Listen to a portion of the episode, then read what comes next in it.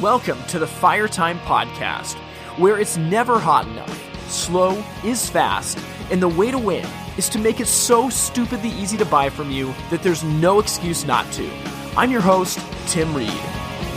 And once again, I'm so excited to be here today. Thank you for listening to the Fire Time Podcast. Now, I can't believe that we're here. Seriously, I cannot believe that we are at the end of season five. I, I feel like, I mean, you know, for most people, I think this is how 2020 has been that the year's just blown by. It feels like we need a we need a do over once we get to January. I, I remember sitting back towards the end of summer and just thinking through what the content was going to be and arranging guests and everything. And you know, our, our hope is that this season the podcast was really about your personal leadership and, and giving you tools and, and you know interviewing people that really kind of challenge what are you personally doing to grow yourself and then out of the overflow of that grow your business and the people around you. And, and i hope we've accomplished it. Now as always, we end each season with a Q&A episode and there's some really good questions that I'm super excited to dive into and we'll do that in just 1 minute. But before I do, I need to make you aware of a survey that is available right now and it would mean the world if you could fill it out. So, it's been a couple seasons since we've done this, but we have a podcast feedback survey. You can go to the website itsfiretime.com/survey and fill it out. That's itsfiretime.com slash survey. But basically, we really care about the format of this podcast and want to know how is the length of the episodes? Is the quality of the content getting better or getting worse? What's your favorite episode? What was your favorite season? This is going to take probably 30 seconds for you to fill out, and we're going to give an Amazon gift card away to a random participant. So make sure to go to itsfiretime.com slash survey. And, you know, I mean, you know, consider this is my performance review, and I need you to give it to me. So, with that in mind, we are going to jump straight into questions. I'm super excited about this and think it's going to be really valuable for you. All right, so here we go. I've got a stack of questions that I think are going to be really, really good to talk about. And we'll just come right out of the gate swinging with a really practical question. And here it is How do you track door swings in your business? This is a great question. And the first thing I'll say in response to it is that there are a lot of ways you can do this. So make sure to take the advice that I'm giving here contextually because you might find a better way to apply it in your specific context. But I'll tell you how I've seen it done and then I'll tell you how, how I've done it. So I think that there's a lot of companies that are nervous about getting it exactly right. And so they pay for a reader on a door. And I, have seen companies that even like they track every door swing and there's an algorithm that basically says, well, you know, we take all of our door swings for the day and then we cut them in half because everybody has to come in and go out. And then we're going to guess that 20% of our traffic is team members that are going in and out of the door, and 5% is the UPS person coming in and out. So at the end of the day, we take this much of the traffic left and and that's what we had for door swings and then we can divide that up against our sales so we can find out what our average sale per door swing is i've seen companies do that and i don't personally go there because i think that the data is too disconnected from real life now if your company does that that's totally fine and the important thing to realize is that I actually don't know if that's an accurate number, right? Like well, I mean, it's kind of arbitrary to say, well, 20% is team members going in and out and 5% is the UPS person or whatever. Plus, like, what if a team member comes in the front door but goes out the warehouse? Like, but, but the point is, is that at least the data is consistent. So basically, I would use that data not to say, well, we average, you know, 5.3 customers and close at a, you know, a 5% rate or a 10% rate based on door swings, I wouldn't do that because I don't think that's helpful. I think instead you look at the macro number and you say, are we going up or are we going down? Like in general, are we becoming more effective per door swing or becoming or becoming less effective? For me personally, that's about as far as I'll go with that data. And there's nothing wrong with with using that, but that's the way that I would interpret it for most companies, what I recommend honestly, and you're going to laugh at me because there's a human factor to it, I would simply get out a spreadsheet and I would just create something you can print off every week that lists the days of the week.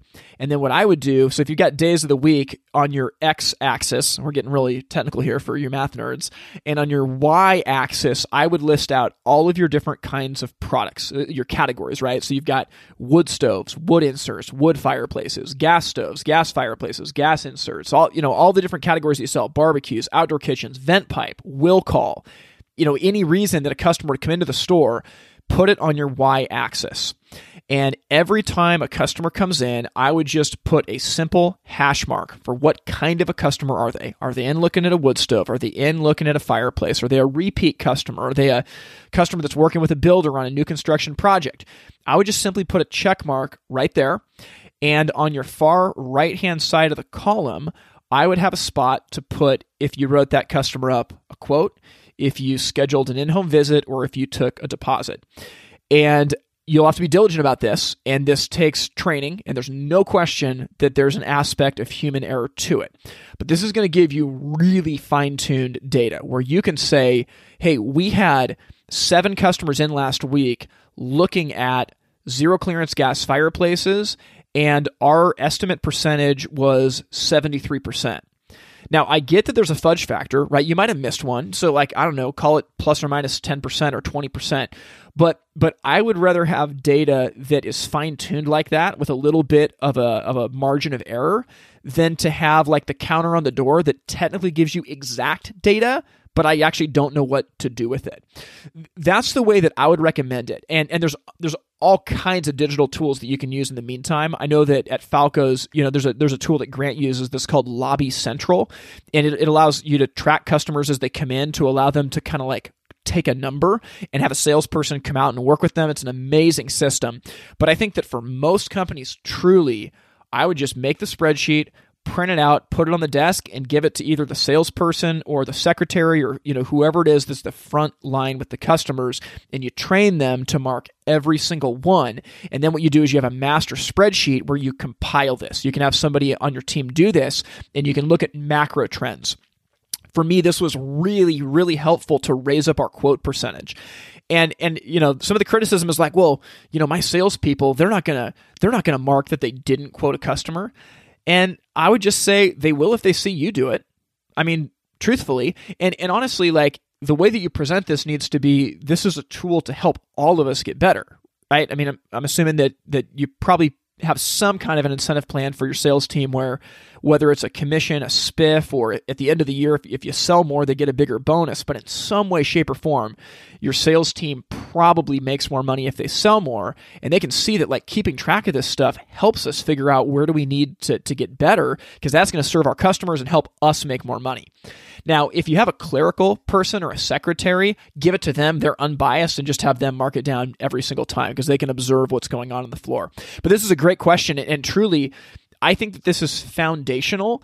And, and I would go as far as to say, unless you're doing this, I would be really hesitant on spending anything on marketing, truthfully, J- just because this is going to be the the kind of the starting point for figuring out okay what's working what's not? Are we being effective with our customers? Like when i go into to many businesses and ask what their estimate percentage is almost everybody says oh we probably quote 70 80% of, of the people that come in our store. But very often when they actually start tracking it it's under 20%. And so, you know, if we're only quoting 20% of our customers, why are we going to dump a bunch of money into advertising? Let's get our, our estimate percentage up. And that way we're making the most of the opportunities that we have. Then let's add some marketing to, to, to fill that funnel further. So I hope that answers the question. It's a really good one. And, and I understand there might be some pushback on that because my system does have human error and it's very, it's like painfully simple, but I, I found it to be really, really helpful. Okay, next question here. I've been a chimney sweep business forever, and now I'm getting into hearth. What do I need to know? How much time you got? This is a great question, and honestly, uh, I have seen this a ton in the last year. Uh, there are chimney companies exploding all over the place that are starting to get into the retail space because there's a lot of markets that you know don't have any retail presence or frankly don't have a very good retail presence. And so there's a lot of chimney companies that are starting to get really aggressive. So with that if you know if, if you're a chimney sweep that that is looking to get into this and, and i would say this is actually going to apply too for like if you're a hearth company that's primarily sold retail and you're looking to get into new construction it's kind of the same thing because there's a lot of companies that I mean, I guess as a retailer, you're either built for new construction or you're or you're not. And there's many, you know, I used to work for Fireside Home Solutions. They're built for new construction. Everything in their company is centered around it. They've got dedicated builder sales reps. It's a it's a whole different model from retail sales where Mr. and Mrs. Jones come in to, to buy a fireplace. All of that said, if you're going to be going into a new line of business, right, whether you're a chimney sweep that's moving into the hearth side, or if you're a retail store that is really looking to grow a presence with the new construction market or get into commercial or barbecue or XYZ, the beauty is this you've got infrastructure. So you're actually not starting at ground zero. If you do this right, you're starting like 10 floors up. And so for a lot of chimney sweeps, the, the beauty is this you've already got installers, you already have in home salespeople, and you already know something about fireplaces, and that is huge. So I, I, think the biggest thing that I would say for a chimney sweep looking to get into the business is you have to get a retail showroom. There's there's no way around it. It's just that you're not taken seriously if you don't have a retail showroom, and, and that will validate your presence instantly. Another thing is that many chimney sweeps have more Google and Yelp and online reviews than any of the hearth retailers. So the second you've got a retail store, man, if, if I don't know anything about fireplaces and I and I go, you know, punch fireplace store into the computer and I see that there's a retail store that's got 350 reviews when all the local hearth stores have 6 to to 40, like there's no question that you're going to get in at bat. So I think number one, you got to get a physical presence. It doesn't have to be huge. I mean, honestly, you can do a ton of damage. Like you can sell millions of dollars worth of stuff in a showroom that is under 1,500 square feet, but you got to have that physical presence. Next up is you you got to create a sales process. And and you know you've heard me talk before uh, about the seven step sales process on this podcast a couple seasons back but your showroom actually needs to be a sales process outside of any people. So what i would think about is what are the units that you want to sell? And one of the downsides of many hearth retailers is that they carry too many lines and when you carry too many lines, you don't have focus. So if you're coming into this, again, and this doesn't have to be a chimney sweep, this could be like if you're an installer that wants to start your own business, if you want to buy out your boss and you're kind of starting from scratch, I would recommend consolidating your lines. And you know, it's up to you how and when you want to end relationships. I, I don't want to give you advice into that without knowing the specifics of it, but but I will say that too many lines is, is not good for anybody because it's not good for your manufacturers because they're not getting a big enough piece of the pie and and frankly it distracts and and leaves your sales team frazzled at best and and totally unfocused and and not good at worst. So I would recommend really thinking about each product line. So take gas inserts, and I'd recommend building a good, better, best system with you know, probably not more than two manufacturers. Same thing for gas fireplaces and for wood stoves, but but there has to be intentionality. So if somebody walks into your showroom and says, "Why do you sell this fireplace? Like this one right here?" The team member on the floor needs to know exactly why. There's got to be a cohesive message and a reason for everything. Now, with that, again, you know, imagine we're in a 1500 square foot showroom. I, I think that you can do a ton of damage in that showroom with under, I got to think about this. I'm going to say under 20 displays for sure. You can actually do a ton of damage with with 10 displays. You you need a requisite variety, so you need enough that that people have choice, but not so much that they're overwhelmed. And unfortunately, with many companies because they've got so many product lines and every manufacturer is pushing for everything to go on the floor, there's no focus to it. And so customers get overwhelmed and, and salespeople get, get inundated. I, I was in a showroom pretty recently where amazing, amazing showroom, but there were so many options. It was it was clear that the salesperson it was just it was hard for them to stay focused, that they didn't understand the purpose of everything that was in there. So the cool thing for you is you've got the infrastructure, right? You've got installers. You already know how to do scheduling, you already know how to do in-home sales. If you put together a showroom with simplicity in mind, you you are going to have a huge leg up. And and I would say frankly you are going to need to staff it. But at the beginning that that isn't going to take a lot of people. You can probably do that with with you know, two full time people, and if push comes to shove, one full time and one part time person. You can staff a retail showroom until you get you know busier. But you build your model on in-home sales. And, and if you're listening to this as a retailer i would tell you i would throw everything into in-home sales.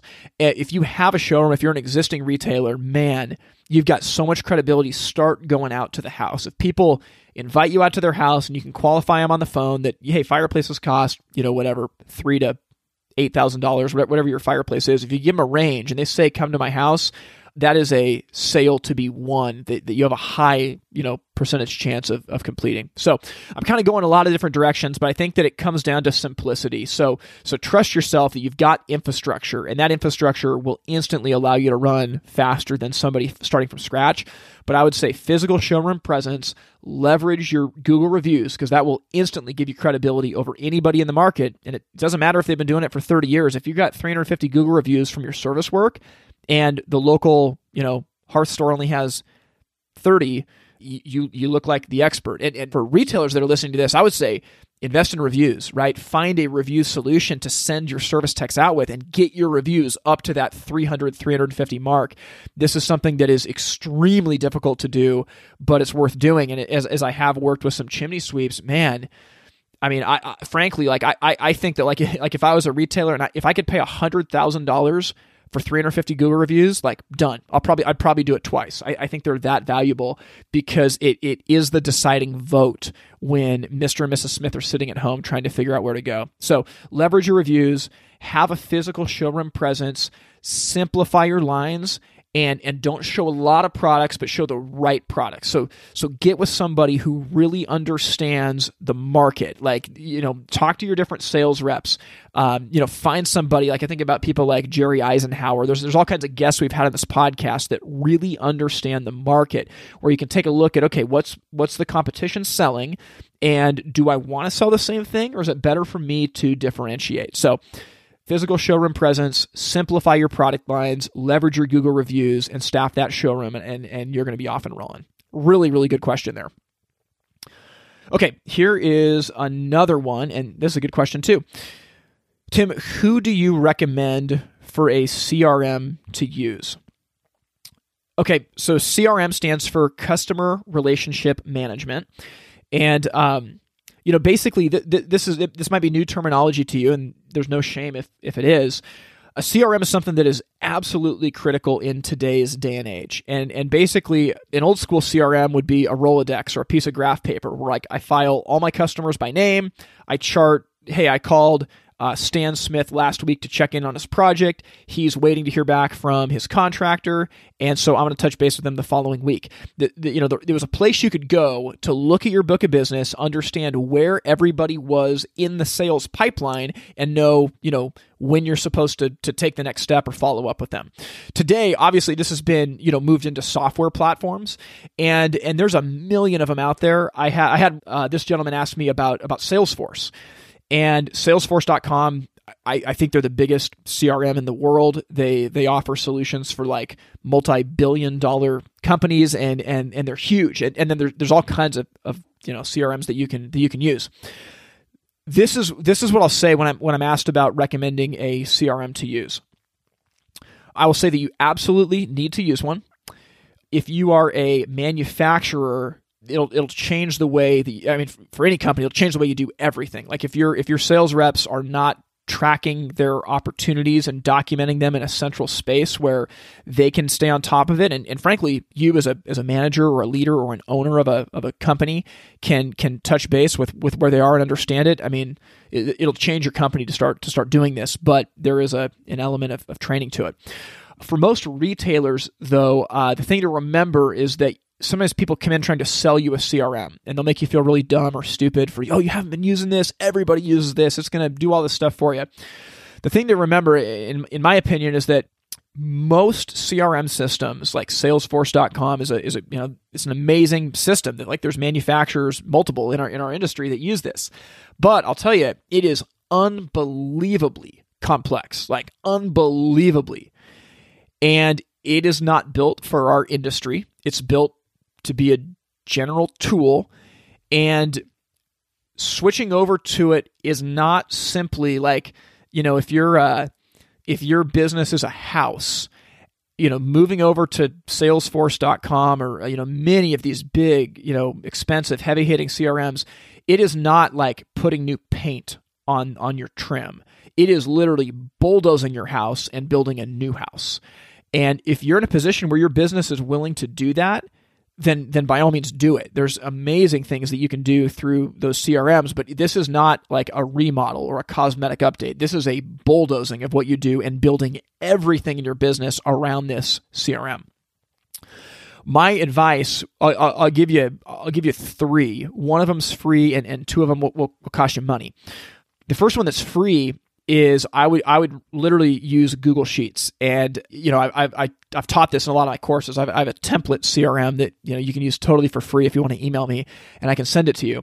But I would use Google Sheets, and I would simply set up a database of customers, and I would create a different worksheet for each of your team members. Right. So if I'm Tim and I've I've got my book of, of customers, I've got sheet number one. Maybe Julie has sheet number two, Jessica has sheet number three, and Peter has sheet number four. So every team member can can go into this Google sheet and you can set up protections of like who can edit which cells.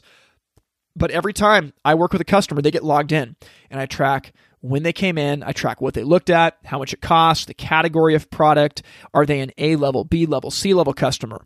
I would track what stage of the sales pipeline are they at. And again, this means that you have to have a sales pipeline and you know a, a, really simple sales pipeline is it's a four stage pipeline where stage one is that they've received an estimate Stage two, we have scheduled an in home appointment. Stage three, we've completed an in home appointment. And then stage four, the job is won. And obviously, the job can be lost or put on hold or, or whatever it is. But, but the salesperson needs to be tracking where in the pipeline is this customer and then finally we need to have a section for notes in, in, in my template crm there's there's a little bit more than that and i build some basic like drop downs in so that you don't have to reinvent the wheel but i mean this is literally this is free and what's cool with it is that as a manager now if your team is using this you can just look at like how many estimates has Eric written up in the last two weeks? I can check it, right? What is Susie's close rate? I can look at that and instantly know. And and this is a powerful tool as well. Like, man, this is something that, that many dealers aren't taking advantage of, but I feel like if it's if it's the middle of the busy season like this, one of the most effective ways to make money is literally tell your salesperson to go home and work their CRM for two hours, right?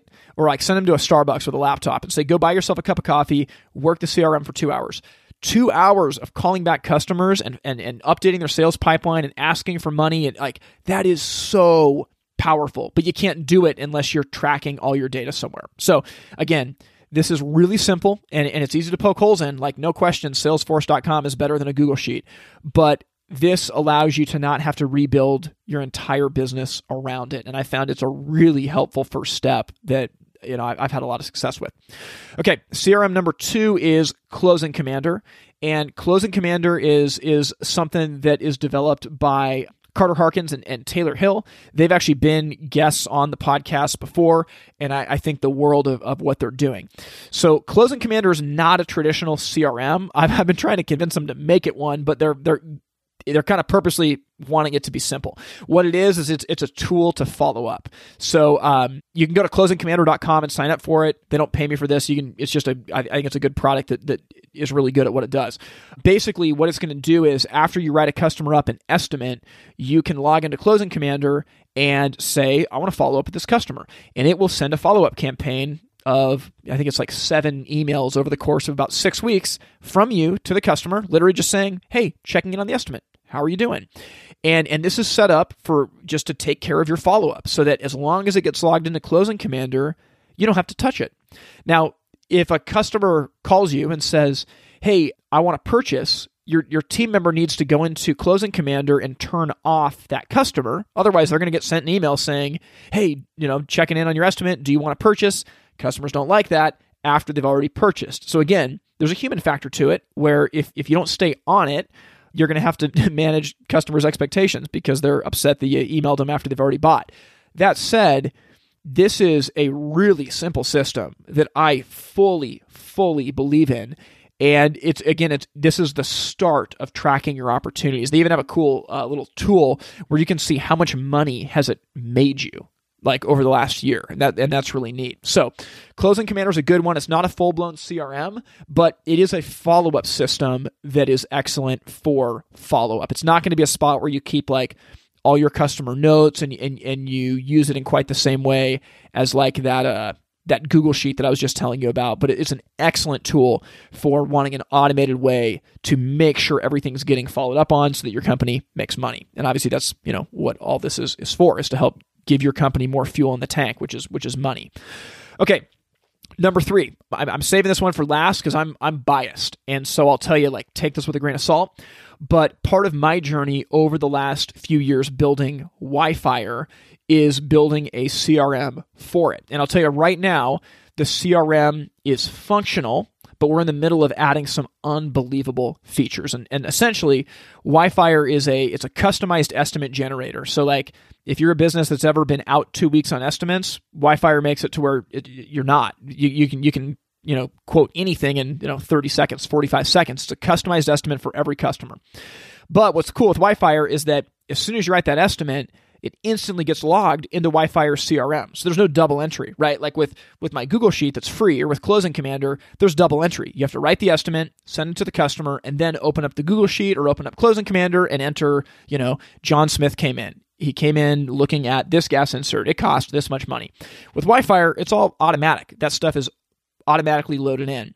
Now, right now the way that Wi-Fi is set up is you can you can adjust okay what stage of the sales pipeline are they at i can put my notes in i can mark as the job won is the job lost over the next year my personal mission i've actually literally got this written down right here in front of me i look at it like three days a week as i'm as i'm planning out you know my my attack for the day this is going to be the best CRM in the fireplace industry a year from now. I'm just I'm convinced of it. And the reason why is that it's not just me building it. it it's based on the feedback of dealers all over North America using it. So it's built for our industry by our industry. And so, you know, right now you can sign up for Wi-Fi and and subscriptions range from 400 to 850 bucks a month depending on on what you want to do. And and you can use it to have automated follow-up with customers, get your customized estimates, but the CRM is a part of it. So, again, this costs money. I am biased, and so that's why I'm telling you that there's a lot of options. But if you need to start somewhere, email me and I'll send you this Google Sheet totally for free. And I'll tell you, you can take your company a long ways on that. Really, really good question. Man, we're going we're going fast. I didn't mean to be talking this long, but but I think that, you know, it's really important to to hit this stuff. Okay, next question. this season hit me like a freight train. What can I do to not have this happen again next year? That's a great question. Uh, I think there's a lot of people that are asking it. This year is crazy. No one, I mean, maybe you saw this demand coming, but I think people were terrified like, are we even going to have a business? And now it's like, man, my customers might burn down my business because they're so mad product isn't coming in. I can't get out to their house fast enough. I'll, I'll tell you this this season hit everybody like a freight train. Even the best top flight dealers in the country were hit like a freight train. And, and truthfully, like that's a great problem to have. Now, I'll say this for many companies, it wouldn't have mattered if they were half as busy, they would have been hit just as hard because they don't have systems and processes in their business to allow anyone but the owner to do the majority of the work. So so this is what I'll say is that if you don't want to be hit next year the same way as this year, in your off season, start laying down systems and processes. And and and if you want to listen to that, go back and listen to last season of the podcast where we talk about all the different departments of a hearth business. You know, start sales, marketing, the showroom, your support staff, installation, service. We go through all of it. But if if if you're like many companies in the industry, well, I, I, don't want to pigeonhole people, but I'll, I'll say this: there, there, are many companies in the industry that that are terrified to pay taxes, and so what they do is at the end of every year they try to pull every penny out of the business so that they can prove to Uncle Sam or you know the, the Canadian government that the business didn't make any money, so that way they don't have to pay any taxes. The problem with that is that now you don't have any money to invest in people. So, so my suggestion, if you want to build a framework of systems and processes, you have to have people. So I would say after this season, there's no excuse for laying anybody off next season. We've been so busy. And and the truth is like if you can retain a salesperson through this year, I mean they they they could increase your business by half million dollars next year. If you have maybe right now you have 3 installers and uh, you, you're worried about having to lay one off. I mean, think about that installer's pay for an entire year, and and think about this: like if, if you could if you could hire a helper in just the off season, or if you could hire a helper in, in say July, and you train them at the end of July and in August, literally from September to December, that helper and the installer that you didn't lay off easily, easily could bring in four hundred thousand dollars of business for your company, like easily. So so and, and that's just in four months of the year, five months of the year. So I would say do not lay off your people. Don't pull all the money out of your business. And maybe this means as an owner that even though it's a surplus year, you take a hit where you leave $50,000, $75,000 in the business so that you've got the money to start investing into a support staff or an extra installation crew, whatever it is. And I'm telling you, it's going to be worth it. If you never lay the groundwork, I mean, you're never going to get anywhere. And I think it's I think it's kind of the same thing of like you know you know pick your issue, but it's like man. Uh, I, I wish I had more time with my family. I wish I had a better relationship with my wife or with my kids. Okay, well, if I if I don't invest any groundwork in adjusting my schedule so I never hang out with them, I don't go to their activities, is it any wonder that I'm getting this result? And it's only going to get worse and worse with my kids, my wife. Same thing's true with your business because we're all getting older. So you will get more and more tired. And even though you can do it now, there will be a day where you can't or you don't want to. So, yeah, if, if you don't want to be hit, you know, like a freight train again, I would definitely say go back and listen to last season where we talk about the different uh, departments in a business. Invest everything into your systems and processes. Start a, a cadence of regular meetings in your company. That in and of itself will go a long ways. And I would say don't lay your staff off. Instead, hold extra money aside to invest next year, and, and you're going to be better for it. You're still gonna be tired. I mean, you know, I, I, think about this with running a lot. I've been I've been running for I don't know a, a, while, and and literally I've been running for probably five six years now, like very consistently. And it's only been in the last six months that I've started to consider myself to be a runner. And the truth is that like you know everybody fights that that insecurity of like you know, man, can I actually do this? Like, can I actually afford to to keep these people on? And the truth is, like, hey, you're you're a business owner, and like you can do this. You got to invest in it, but but over time, if you do, you're gonna be in good shape. And just like running, I, I still get tired if I go run ten miles. I mean, in the same way that like five years ago, I'd get tired if I ran two miles.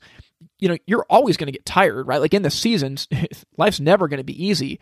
But the difference is that like I'm able now to go faster and further than ever before. Same thing for your business. And truthfully, the problems that you're going to be solving two years from now when you've got infrastructure and systems and processes are going to be a heck of a lot different than the problems you're solving now. They're going to be a lot bigger and a lot funner to solve. So, yeah, really, really good question. All right, here we go. Um, couple website questions. Okay, here's the first one. Concerning websites, do you have an example of some that are headed in the right direction for our industry. As you know, many of them are pretty bad. Um, that that's correct. I I will uh, graciously say, um, most websites in our industry are uh, very poor, and one of the dangers is that people think that just because they spent a bunch of money and they hired uh, a graphic designer that can make a beautiful looking website means that it's a good website. And that's a lie. It's just it's just not true. I, am thinking right now of, of uh, two websites in particular in our industry that are beautiful and they are not they're not helpful for selling anything. They're they're confusing and and they're extremely difficult to navigate. So so uh, and, and vice versa. Like whenever I teach about about website content, I always always give out the TSA website, like for TSA pre-check. If you if you go to the I think it's like tsa.com slash pre-check. But you know, it's like the most boring thing in the world, right? It's the government selling you quicker boarding on airplanes. That website is so boring looking, and I'm telling you, it's unbelievable. Like what the words say and the way they've got their call to action button set up, like that's an effective website. So I, I don't want to dog on people too much, but I will say that there are not many companies that have it figured out. And the reason why is that they're not thinking about a website as a sales funnel. They're thinking about it, this is a Donald Miller analogy, they're thinking about it like a piece of art. And uh, what they're doing is they're paying, you know, $50,000 sometimes if you're a manufacturer to hire an artist to paint you a beautiful painting and put it up on your wall. And and it makes you feel really good because it's a painting of yourself, right? So you see your logo, you see your fireplaces, and, and you see like you look so good as as as as, as you're as you're walking by it, and, and you see that painting. The problem is the painting doesn't make you any money. It doesn't actually connect with any customers. So you know the, the truth is that there there are some companies that are closer than others, and uh, man, there's actually there's actually one manufacturer. I'll, I'll tell you, um, they are close, and like there's some stuff I'm seeing on their website, and, and, actually this is a manufacturer like I've never really had any contact with, or very very little.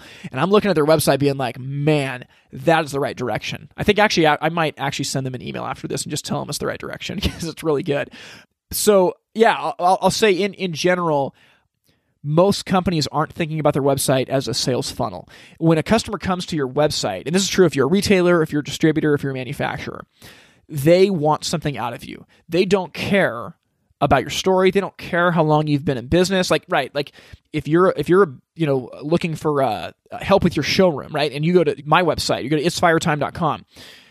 You you don't sit there and, and think like, man, like I just want to learn all about Tim's wife, and he loves to play basketball. I, would love to learn about, you know, where did he where did he start playing basketball at? What, what was his high school? No, like you're coming to the website thinking, hey, I need help with my showroom design, and, and I think that this person could help me, right? So so the website needs to be set up to to think about that sales funnel and say, hey, these are the problems that we solve. This is what your life can be like after working with us. And here's the exact steps you need to take to work with us. And, and do you want to do that? You know, the customer can say yes or no. It's, it's a, it's a free country, but you know, most companies have a website that's like a treasure map with no X on it, right? You're going all over the place and you're just like, I was on a website the other day thinking, like, I just want to know how to buy. Okay. You need to have your website set up with a specific funnel, right? So when the customer comes to your website, they start here, then they go here, then they go here, and they take action if your website is not drawing customers to take action, it's going to lose. And so I think that, uh, you know, rather than, than dog on websites specifically, I would say that we have a bunch of people in our industry that are experts on a lot of things, but we have bought into the lie that a website is a beautiful piece of art on the wall that makes me feel really good when I walk by and, and see how good my logo looks on it. And, and that's not what a website's for. Okay, well, this, this piggybacks into the, the next question. It says, We're going to be making a new website, and I don't want to waste a bunch of money. How should it be laid out, and what do I need to tell the people who are making it for me? This is an incredible question. Here's my advice. I, again, I, am going to tell you to, to before you spend a penny on your website, you got to go out and read two books, and they're both by the same person. The first one is called Building a Story Brand by Donald Miller, and the second one is called Marketing Made Simple by Donald Miller and JJ Peterson. These books will save you thousands and thousands of dollars in wasted money on bad websites. So go read those two books first. And a, lot of what you're going to hear me say is, is largely informed by them because I think that, that they are the authority on building an effective website in today's market. So, so here's what you need to do. First off, you need to create a message for your company. StoryBrand calls this a brand script. So if you, you, can go back actually to season, I think it was two of the podcast and listen to my episode when, when JJ Peterson, the author of Marketing Made Simple, was on. And we talk about building a brand script, right? So if someone stops you in the supermarket and says, Hey, can you tell me about your company? What would you say? Well, you actually you, that's what that's what's happening on your website, and you need to have a brand script that makes a customer think, "Oh my gosh, they understand me. They know me. They can solve my problem. And, and I know what to do to make that happen. Most companies don't have this. And if you don't have it, your website's just not going to work because you don't have a cohesive message. There's all kinds of exercises to do, but you basically walk through seven steps of, you know, who's my customer? What do they want? How do I present myself as a guide? What's the plan that I show them? How do I call them to action? What what do they risk by not doing business with me? And what's the success that they're going to find if they actually do work with me? Once you have your brand script, then you create a wireframe. And uh, this is something, again, if you email me, I've got a template wireframe that I'd, I'd be happy to send you. It's literally it's, it's, an Excel file with a bunch of boxes, is all that it is. You can do this on a, on a couple napkins if you want. And this is what that book, Marketing Made Simple, is really going to show you.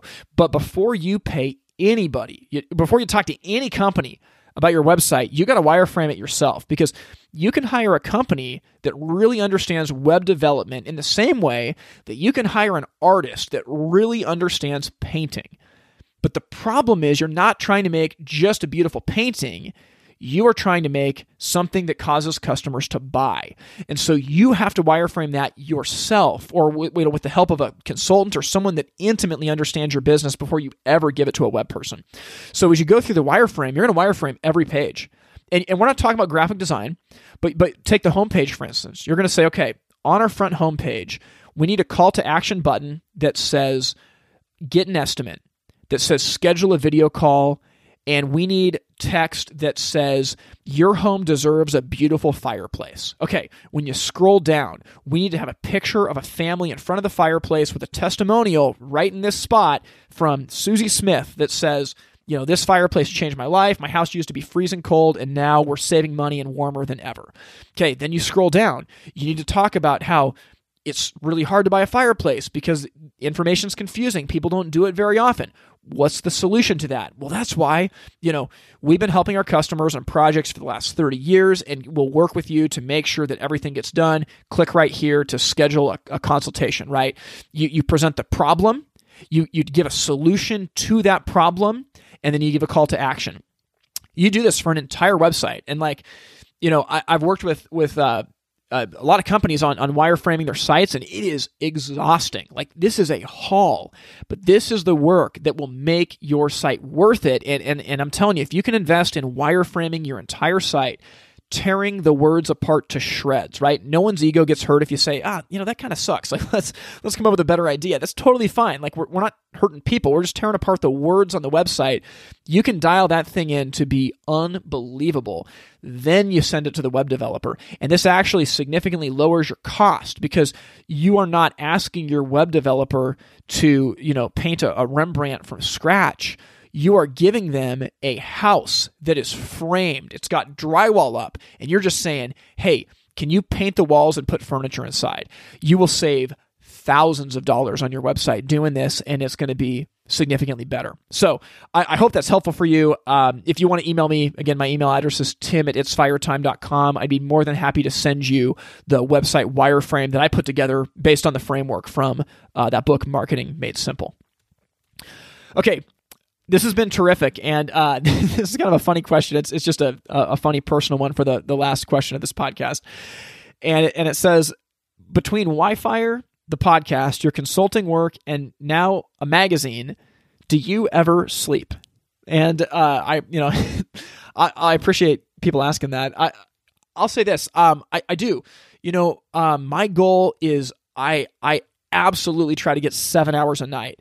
Uh, I don't always get that, but but I that's my absolute goal. Truthfully, I'm I'm trying to push for 8 hours. And so I'm in the middle of adjusting my schedule to be able to get to 8 hours. But truthfully, like I have a lot of irons in the fire and and you know, my life is is is busier than I want, but you know, I'm doing a lot of really fun things. But but truthfully, like I I don't think I'm I'm super stressed out. Every every Friday, I watch my kids for 4 hours so my wife can take half the day off. And uh, I think that the, one of the cool things has, has been just being able to build structure into my life. Like, left to my own devices, I am not an organized person. And, and, sometimes people are surprised when they meet me, but those are all learned habits. Most of them have, have come from being married to my wife but I, am not an organized person. And so I've had to build infrastructure into my life, just like your business, right? Like no business is naturally organized. You got to build infrastructure in, and it's painful and it takes time and effort and work. And you always have to be going back to the basics and, and, and, and you know, fine tuning what you've done. But the truth is that there is a result in the same way that, like, if you go running every day, all of a sudden, like, you'll be able to run 10 miles. It's not magic, it's just what happens. And so, you know, I, I think that, uh, I'm involved in a lot, and I'm and I'm really happy to be to be involved in a lot. But but I would I would think that people that know me don't don't think I'm I'm overly busy. I I, I try to work really really hard when I'm on, and then when I'm off, uh, I, I do my best to, to be off. So yeah, so I, I do get sleep. I'm not on any any drugs, and and my sleep I would say almost every night is going to be at, at seven hours. So uh, you know I appreciate appreciate you looking out for me. And, and guys, that's all the questions that we have you know, I hope that it was valuable for you. I, I love doing these episodes because I think that business is, is a game that is so nuanced. And, and the truth is, like, it, it, if it was easy, everybody would do it. It, it, it's easy to, uh, to, to feel dumb to think like, man, like everybody's smarter than me. I can't do it like this person, but man, we all feel that way. Like anytime you're doing something new, like if you're a first generation business owner, you're doing something new. You know, if, if you're a, if you're a second generation business owner, chances are you're doing things differently than your parents did, and, and at the very least, you're in a different world. So so don't ever feel bad or feel dumb that like you don't have all the answers or you don't have it all figured out. I think for me, one of the things I've been learning that has been just powerful for me is like I think that vulnerability is is powerful. I, I think that people that can show vulnerability and say, Yeah, I haven't done this before. I, I don't know how this is going to work out. I, I might be wrong, or you know what? I was wrong back there. That's how you win truthfully, like when you are so stubborn and hard hearted and like terrified of your ego that you can't admit a mistake or, you know, well, we can't, we can't do things differently because, you know, we don't know if it's going to work. Guess what? No one knows if anything's going to work. Like that's how life is. And I, and I think that, I think that pressing into appropriate vulnerability sets you up to, to have, you know, powerful, powerful strength and influence. And, and it sets you up ultimately to be a servant and, and help other people. So, you know, I hope these questions have been have been beneficial for you. I'm I'm, I'm honored that you guys are, are asking them and, and that you take the time to listen to this podcast. So uh, we're gonna we're gonna step back for just a second, and I'll come back and and we'll finish this episode out here. Man, well, I hope you guys got a lot of value out of that. For me, it is so fun to be able to do these episodes, and, and I don't I don't take it lightly that uh, you know you ask questions and you give pause and, and thought to the responses that I have. It it means the world. Now, like I mentioned at the beginning of this episode, there's a survey for this season. We, we haven't done this for a couple podcast seasons, but but I really want to get your feedback. I want to know how valuable is this podcast to you? Is it getting better? Is it getting worse? How is the time length of each episode? That might sound intimidating, but it's only going to take you like 25 seconds to fill this survey out. And a random participant in the survey is going to get an Amazon gift card. So if you want to do that, you know, consider this my performance review. If you want to give me my performance review of how, you know, I've done to bring you value, and I, and I need it, I need honesty, go to the website, itsfiretime.com slash survey. That's itsfiretime.com slash survey. Now, we're going to be taking a break for a few months. And I'm excited about season six because we're going to be coming back in March. And, and you know, traditionally, we've started the, the, the spring seasons with a live episode at our trade show. And that's obviously not going to happen this year because the trade show got moved to Louisville in, in June. And I, we're, we're still going to do a live episode there. It's probably going to be a bonus episode between seasons six and seven. We're still working out the details, but we're going to have something really cool for season six. And we're going to be actually pairing the launch of the next season of the podcast with the launch of the Fire Time magazine. And truthfully, you know, you've heard me talk about this the last couple of weeks on the podcast. If you haven't, downloaded the app yet i'm telling you you have to go to itsfiretime.com slash app and you can download it for either an android device or an apple device but i am so stoked on the content of this magazine. This is something that's going to start coming out digitally every single month, and we are throwing everything into giving you articles and interviews to grow your business. We've hired a couple of writers that, that wrote for Hearth and Home magazine previously. We have contributors from all over the country that are experts in the field, and we cannot wait for this to be delivered to you. So go to the website, itsfiretime.com slash app, and you can get your eyes on our prototype issue right now.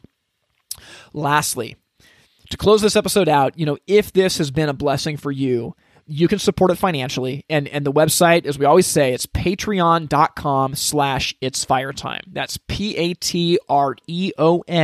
dot com slash it's fire time. And and your contributions seriously, they, they seriously mean the world. You know, thanks to your contributions, this season we've been able to outsource the editing of this podcast, which that's part of the reason I'm getting sleep, is that like it takes hours and hours and hours to edit these episodes. And being able to outsource that has allowed me to focus more on who are the guests that we're going to get, what are we going to be doing in each interview. And, and I hope it's paid off in, in being a more valuable podcast for you. So if you want to support us financially in any way, shape, or form, whatever you want to give is incredible. You can go to patreon.com slash it's fire time. To wrap things up, you know, this season has been crazy. There, there's no way around it. But my hope is that you are a different person than you were at the beginning of the season when you started. That, that you've had to think about what what is the work that I'm doing and what kind of leader am I? Have I have I built practices into my own life of discipline? Am I getting enough sleep? Am I spending time with my kids, with my family, with my spouse? Am I am I creating prosperity for my team members? I think back to, to Malcolm saying that a few episodes back. Man, that's incredible.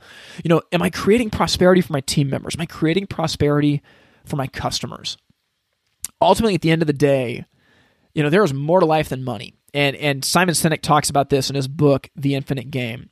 Money is fuel. So so we need it, right? Like but but money's money's fuel to get somewhere.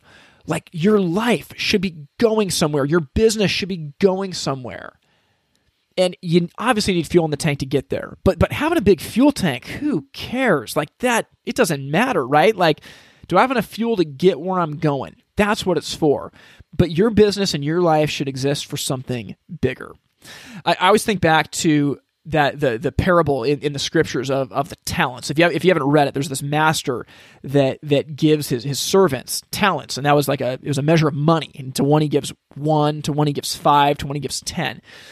And basically, there's rewards for the people that that invested that and came back with a return.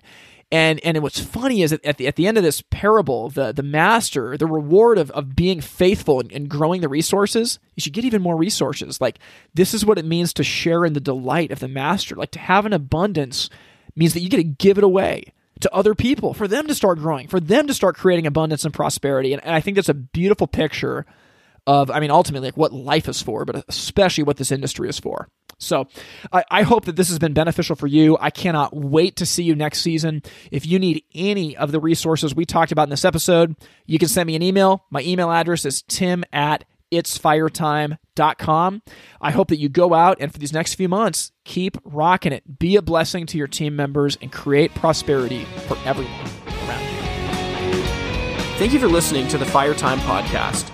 To learn more, visit the website itsfiretime.com. Music from this episode was written and recorded by In Bloom out of Portland, Oregon. We thank you for listening to the Fire Time Podcast, where it's never hot enough, slow is fast, and the way to win is to make it so stupidly easy to buy from you that there's no excuse not to. We'll see you next time.